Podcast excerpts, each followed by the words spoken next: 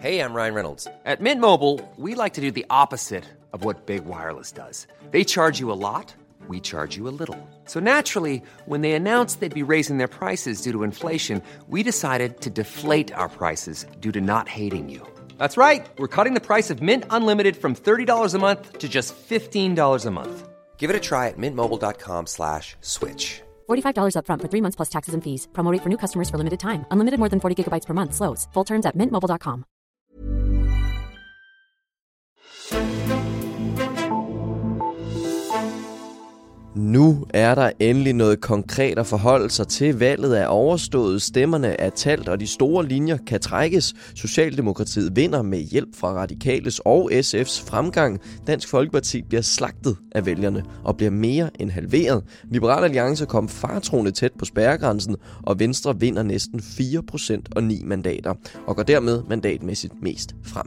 Men hvad nu? Bliver det Lars Løkkes måde eller Mette Frederiksens måde? Vi ser nærmere på resultatet og en lille smule frem.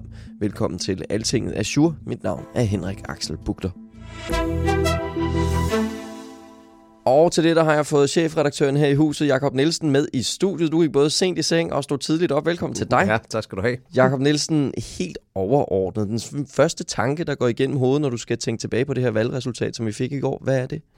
Jamen, der er utrolig meget støj rundt om det valgresultat, der kom grundlovsdag. Men det, der står tilbage, det er et markant ryg til venstre i dansk politik. Hele vejen over Dansk Folkeparti, der bliver halveret, og så rykker stemmerne sådan set hele vejen over det politiske spektrum, og rigtig mange af dem ender ude på venstrefløjen til venstre for SF, hvor vi nu får flere mandater til venstre for SF, end der nogensinde har været før. Så det er et markant ryg til venstre, og på den måde et opgør med det flertal, der stort set uafbrudt har styret Danmark siden 2001. Hmm. Og nu nævner du Dansk Folkeparti. Det var, øh, det var bemærkelsesværdigt, hvor hårdt de blev straffet. Det var der ikke mange med målinger, der havde sagt. De kommer til at miste flere markante stemmer, og, og altså, de bliver 12,4 procent går de tilbage. Altså, hvad betyder det her for partiet?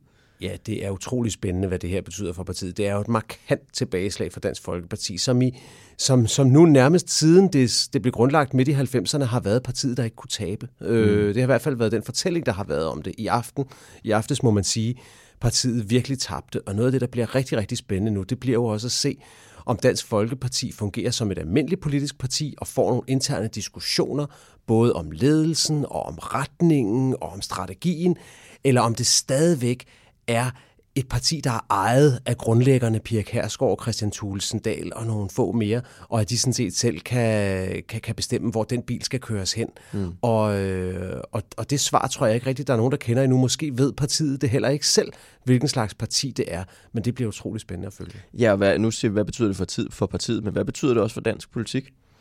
Jamen det betyder selvfølgelig, at, øh, at, vi, at vi er ude over den periode, som har varet rigtig lang tid, hvor at Dansk Folkeparti har vekslet deres stemmer for forskellige finanslov, økonomiske planer og meget andet for udlændingestramninger. Den tid er i hvert fald sådan, som mandaterne er faldet forbi nu. Det betyder jo ikke, at vi står over for et stort opgør med, med dansk udlændingepolitik, men det betyder, at, øh, at det ligner, at, øh, at, øh, at, at processen med, med, med, med sådan hele tiden stadig flere småstramninger hister her, den sandsynligvis øh, stoppede øh, i aftes. Mm-hmm. Vi, vi kommer forbi øh, valgets vinder lige om lidt. Først så skal vi lige øh, forbi en anden en af valgets taber, for det var jo også ret bemærkelsesværdigt, hvordan Liberal Alliance øh, lige pludselig var skulle sidde og være nervøse for spærregrænsen frem for, om, altså, om de lige tabte nogle mandater, hister her. Altså, Anders Samuelsen ser også ud til ikke at komme ind øh, overhovedet. Altså, der er vel i den grad brug for noget selvrensagelse i det parti? Ja, det, det er helt sensationelt, det der er sket med Liberale Alliance, som, øh, som øh, en, en siddende udenrigsminister, der ikke bliver valgt til Folketinget, en siddende partileder, regeringsbærende partileder, der ikke bliver valgt til Folketinget. Det er, øh, det er virkelig, virkelig voldsomt. Og selvfølgelig især på den måde, at vi har haft en periode, hvor at Liberale Alliance burde stå helt utrolig stærkt, fordi at der er blevet gennemført meget lidt, hvad skal man sige, klassisk liberal økonomisk politik, så der burde have været en bane for dem at spille på. Og Lars Løkke er i valgkampen begyndt at tale om uh, alliancer med Socialdemokraterne. Igen en bane for dem at spille på, og alligevel er det kun gået ned ad bakke. Og det man må sige om det, det er, at det tyder på, at Anders Samuelsens personlige troværdighed har lidt endnu større skade, end nogen havde forestillet sig af hele det kaotiske forløb, der har været de sidste fire år, og som førte til, at de det sidste trådte ind i regeringen, og som også fortsat efter de var trådt ind i regeringen. Altså, det lader til, at hans personlige troværdighed simpelthen øh, har været så lav, at det har været lige ved at koste partiet livet. Og her, morgen efter, efter valget, er, er, er den åbne krig i partiet allerede brudt ud med folketingsmedlem Henrik Dahl, der har øh, lanceret et utroligt voldsomt angreb på Anders Samuelsen og, og ledelsen af partiet. Så, så det er et parti, der, øh, der har begivet sig ind i noget, der godt kunne ligne en dødskamp. Ja, han, han, han råber om nepotisme og folk, der er blevet kastet under ja. bussen, og at øh, den form for succes, som Anders Samuelsen mener er succes, det er ikke den succes, som man skal måle på længere. Ja, og, og, og, og nu, nu kender vi ikke de personlige stemmetal endnu, men, men noget kunne tyde på, at Henrik Dahl faktisk er en af de fire, mm. der muligvis har overlevet i Folketinget for Liberal Alliance, mens at øh, en profil som Christina Egelund, som har været en af deres mest markante hvad skal man sige, politiske arbejdsbier og, øh, og, og, og stærkeste ideologiske stemmer og et stærkt ansigt, øh, hun lader til ikke at være valgt. Og, øh, og det kan også have betydning for, om det parti det ender med at overleve eller ej. Mm. Lad os så se lidt på, på, på sådan den, den røde sejr, kan vi vel godt sige. Der, der er jo lidt malurt i bæret for Mette Frederiksen også, fordi hun går jo ikke frem. Hun ender jo på 0,4 øh, procentpoint mindre, end hvad de fik ved seneste valg. Øhm, det er jo, altså hvis man nu tænker på Europa, så det jo, holder hun egentlig skinnet på næsen i forhold til mange andre socialdemokratier, men det er vel stadig øh, en irriterende, at det, at det ender på den måde. Jeg var jo på Christiansborg i aftes, og der kom på et tidspunkt midt på aftenen, kom der en exit poll for Danmarks Radio, hvor Socialdemokratiet stod til at gå 0,4 procentpoint frem. Hmm. 0,4 procentpoint frem. Og den udløste et jubelbrøl i salen. Ja.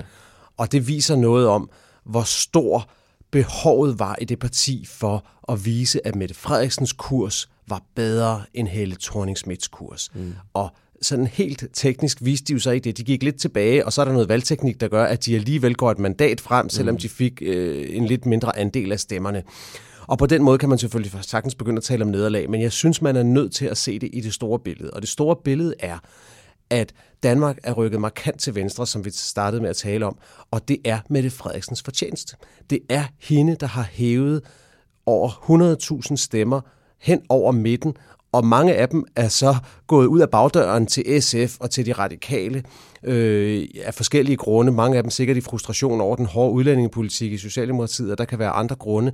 Men man må sige, at det er Mette Frederiksens indsats med at hæve de stemmer over midten, og hendes indsats, øh, hendes alliance med Dansk Folkeparti, som endte med at koste Dansk Folkeparti så dyrt, der er årsagen til, at Blå Blok i dag står tilbage med 75 mandater, plus fem fra Nye Borgerlige, som de ikke vil røre med en ildtang. Mm. Og det vil sige, at de er fuldstændig sat ud af spillet. Og, og derfor synes jeg, at man skal passe meget på med at male et nederlag op for Mette Frederiksen. Hun vandt valget. Og det gjorde Radikale og SF også. Og, altså, de går, Radikale går 8 mandater frem, og SF vinder øh, 7 mandater. Altså, hvor stiller det sådan partierne i de forhandlinger, der venter nu? Jamen, det stiller dem selvfølgelig stærkt i de forhandlinger, der venter med, med Mette Frederiksen, og det var meget tydeligt på valgnatten. Man, man skal lægge mærke til, at Mette Frederiksen greb valgsejren helt anderledes an, end Helle Thorning gjorde i 2011. Alle kan huske, at Helle Thorning kom ind i 2011 med en meget, meget snæver sejr, øh, hvor Socialdemokratiet også var gået tilbage dengang, men lige præcis havde skrabet nok mandater sammen til at, at have et, et, et flertal med rød blok, og hun kom ind, og det første, hun sagde, det var, kære venner, vi gjorde det, mm. og ligesom tog, tog, tog forskud på sejren. Mette Frederiksen i aftes havde lært lektien, det gjorde hun overhovedet ikke. Hun kom ind og sagde, øh, danskerne har sammensat et bredt folketing og har bedt om samarbejde, eller sådan et eller andet. Mm. Altså, og nede i salen stod der nogle socialdemokrater, der havde lyst til at feste og juble og råbe deres sejr ud igennem gaderne.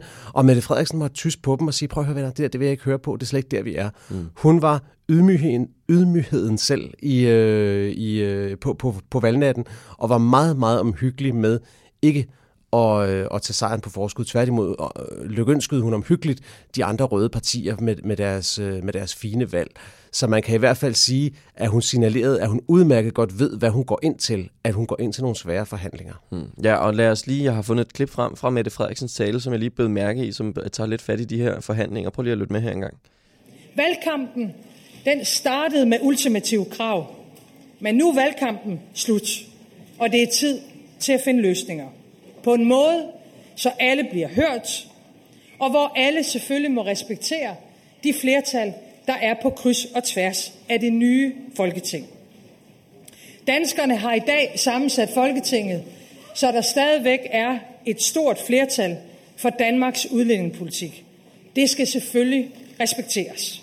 Ja, det her det er jo lidt en melding til alle partier, men når hun fremhæver, at der stadig er et flertal for udlændingepolitikken, bredt set i dansk politik, så er det vel især en melding til radikale og enhedslisten nok om, også om, at det kan man altså ikke lige rykke på. Det er det, og en melding til danskerne om, at øh, selvom hun har vundet valget, så mener hun det, hun har sagt i valgkampen, at hun har ikke til sinds at bløde op på udlændingepolitikken. Og det tror jeg, man skal, man skal notere sig, at for Mette Frederiksen er det ikke kun et strategisk valg at have den stramme udlændingepolitik. Det er faktisk også noget, hun selv tror på. Og det kan jo godt gøre en forskel i sådan nogle forhandlinger på, hvor fast man står, mm. om man også selv tror på det. Og hendes øh, melding, øh, som vi lige har hørt, står selvfølgelig i skarp modsætning til Morten Østergaard, der i sin sejrstale overhovedet ikke lagde nogen bånd på sig selv. Han sagde, der er så mange, der har sagt til mig, at man skal være ydmyg i sejrens stund, men hvordan kan man dog være ydmyg med det her valgresultat? Altså, han, han gjorde ligefrem en, et dyd ud af, at han ikke var ydmyg på, øh, på, på valgaften, ikke også? Og så begyndte han at opremse alle de udlændinge ting, han godt ville have lavet om. Det var Sjælsmark, det var den øde ø med Lindholm, og det var det ene, og det var det andet.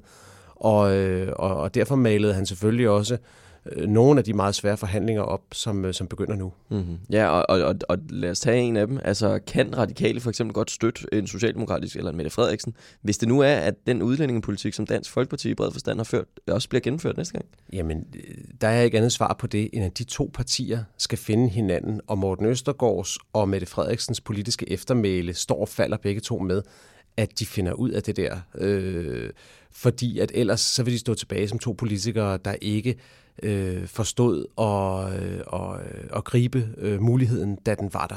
Mm. Jeg, jeg synes, det er interessant at tænke på med Morten Østergaard, at det er præcis et år siden, at Mette, Østergaard, at Mette Frederiksen meldte mm. ud, at Socialdemokratiet ville danne et partiregering, og at de ikke ville være i regering med de radikale mere. Det gjorde hun grundlovsdag 2018. Kort efter var der folkemøde på Bornholm, og der holdt Morten Østergaard en tale, hvor han ligesom fremsatte sit hovedkrav til en ny regering. Og det var, han sagde, vi kommer aldrig til at støtte en regering, der ikke er uafhængig af Dansk Folkeparti. Det var ligesom hans hovedkrav. Så har han sidenhen været mere specifik med, at der skulle ske noget for børnene på Sjælsmark. Vi skal tage konventionsflygtninge igen, og der har været ma- mange andre ting. Men ligesom det hovedkrav, der har stået over det hele, det er det her med, en ny regering skal være uafhængig af Dansk Folkeparti. Og det krav har Morten Østergaard jo sådan set fået opfyldt på valgnatten, fordi Dansk Folkeparti er blevet halveret, de er sendt ud i mørket, de har skyndt sig Christian Tulsendal og skyndt sig at løbe tilbage i blå blok på grund af det dårlige valgresultat, så han er ikke til rådighed for Mette Frederiksen på, mm. på den måde, som mange troede, han ville være det. Så på den måde er Morten Østergaards hovedkrav sådan set blevet opfyldt. Og, og, og det, der stod tilbage for mig i går på valgnatten lidt, det var jo, at Morten Østergaard var politikeren, som på en eller anden måde næsten ikke ville indrømme, at han allerede har vundet.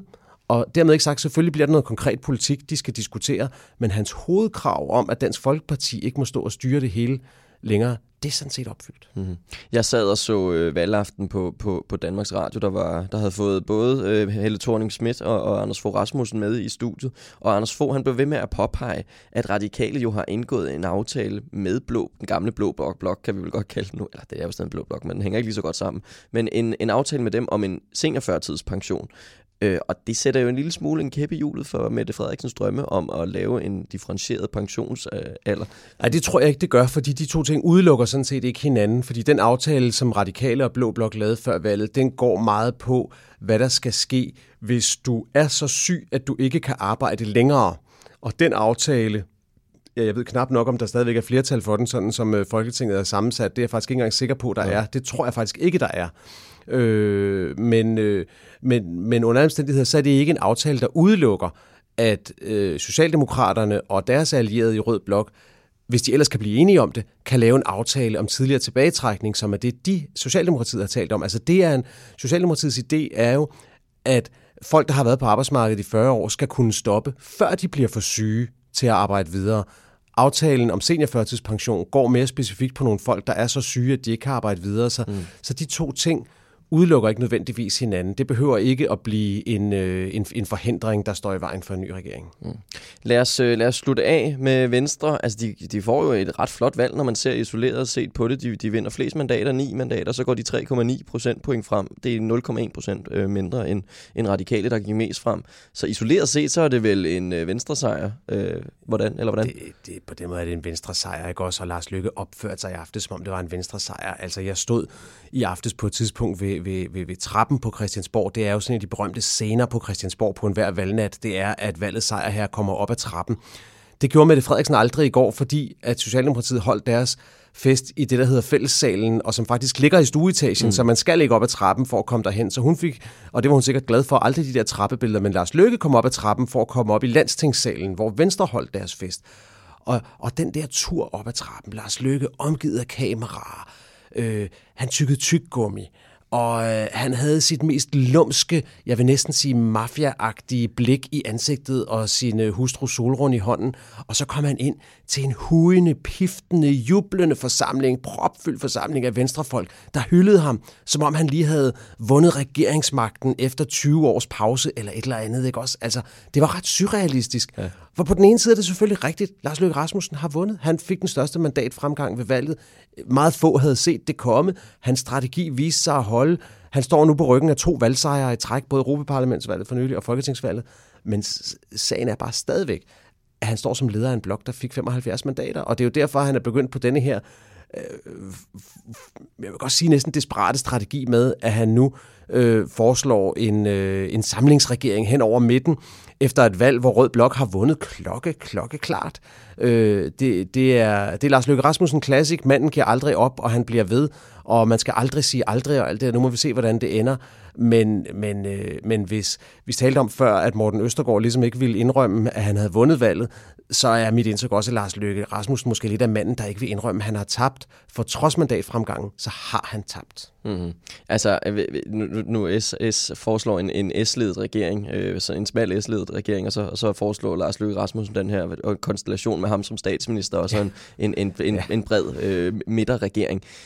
Altså, er det også sådan en taktik, hvor Lars Løkke han ligesom starter på det øh, optimale, og så siger han, det ved jeg godt ikke kan lade sig gøre, og så i forhandlingerne, så kan det være, at det bliver lidt mere på midten? Eller hvad? Jeg, jeg spadede også øjnene op i første omgang i aftes, da jeg hørte, at han foreslog en regering hen over midten med ham selv som statsminister. Jeg tænkte, det var lige godt pokkers, men det har selvfølgelig den logik i sig, tror jeg, at at det simpelthen nok ville være for stor en kamel at sluge på én gang for det forsamlede hujende venstrefolk ind i landstingssalen, hvis han havde stået og sagt, og kære venner, nu peger jeg jo et på Mette Frederiksen som statsminister. Altså, hvor langt kan man gå på, på, på tre dage? Ikke? Også, han kan gå rigtig, rigtig langt, men det var åbenbart et skridt for langt, så han var nødt til i første omgang at sige, at han selv skulle være statsminister for den her samlingsregering, hvilket også en lille smule, synes jeg, understreger absurditeten i projektet øh, hvis jeg skal være helt ærlig. Så, øh, så, så øh, Lars Løkke Rasmussen har formået både valgkampen og efter og vi har jo helt utrolig meget støv op. Og, øh, og igen, man skal selvfølgelig aldrig sige aldrig, men, men, men det ligner for mig, at, øh, at det handler om at trække pinen ud. Og hvis man skal sige en ting, han opnår ved det, så er det selvfølgelig, at alle dem, der havde troet, at valget ville blive efterfulgt af et formandsopgør og en ledelseskrise i Venstre, jamen, øh, de må nu tro om i første omgang i hvert fald. Det kan godt være, at der bliver en ledelseskrise, men ikke noget formandsopgør. Han gjorde meget klart i aftes, Lars Løkke Rasmussen, at han står på ryggen af to valgsejre. Han skal mm. ikke gå nogen steder. Han sidder fast. Og nu sidder Christian Jensen så i den situation, at han skal tænke sig om, hvor længe skal der gå, før han melder ud, at han snart er klar til at tage over, og at der skal en ny ledelse til. Øh, når først de her regeringsforhandlinger mellem Mette Frederiksen og de øvrige partier er overstået, øh, så kan det godt være, at der er en ny situation i Venstre, hvor folk begynder at tale om, hvad skal der så egentlig ske? Mm. Og, jeg, og hvad hedder han, Christian Jensen sidder nok også og holder øje med de personlige stemmer over fra, fra sin egen kreds, som han bliver større, Inger Støjberg og så videre. Jakob Nielsen, vi bliver nødt til at stoppe et eller andet sted, og det, det bliver her, så har vi ikke engang noget at tale om konservativs fremgang og alternativets nedtur, og at stram kurs ikke kommer i Folketinget, og at kristendemokraterne efter sine bare var 191 stemmer fra ikke at komme ind. Øh, fra at komme ind. Fra at komme ind, ja. Øh, og det er jo helt vildt. Og Laura Lindahl fra Liberale Alliance, der var 10 stemmer fra at komme ind. Det er et vanvittigt valg, og det heldige er, at der kommer en ny Azure i morgen. Ja, det gør der nemlig, og ellers så er der også alle ting, det så må man hoppe derind. Jakob Nielsen, tak fordi du ja, kom forbi. Selv tak. Ja, der er meget mere valg inde på altinget.dk. Hold øje i dag, når de personlige stemmer kommer til at blive talt op, så finder vi ud af, hvem der var valgets helt store stemmesluger, og hvem der i sidste ende er inde eller ude af Folketinget. Mit navn er Henrik Axel Bugter, og vi lyttes ved.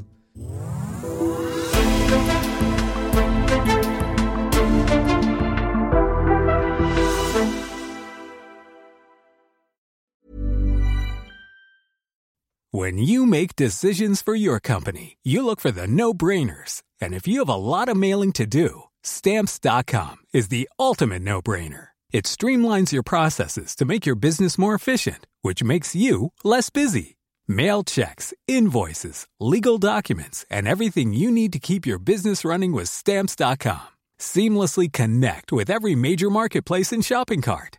Schedule package pickups and see your cheapest and fastest shipping options from different carriers with rates up to 89% off USPS and UPS rates. And with the Stamps.com mobile app, you can take care of mailing and shipping wherever you are. Make the same no-brainer decision as over 1 million other businesses with Stamps.com. Sign up with Code PROGRAM for a four-week trial, plus free postage and a free digital scale. No long-term commitments or contracts. That's Stamps.com. Code PROGRAM.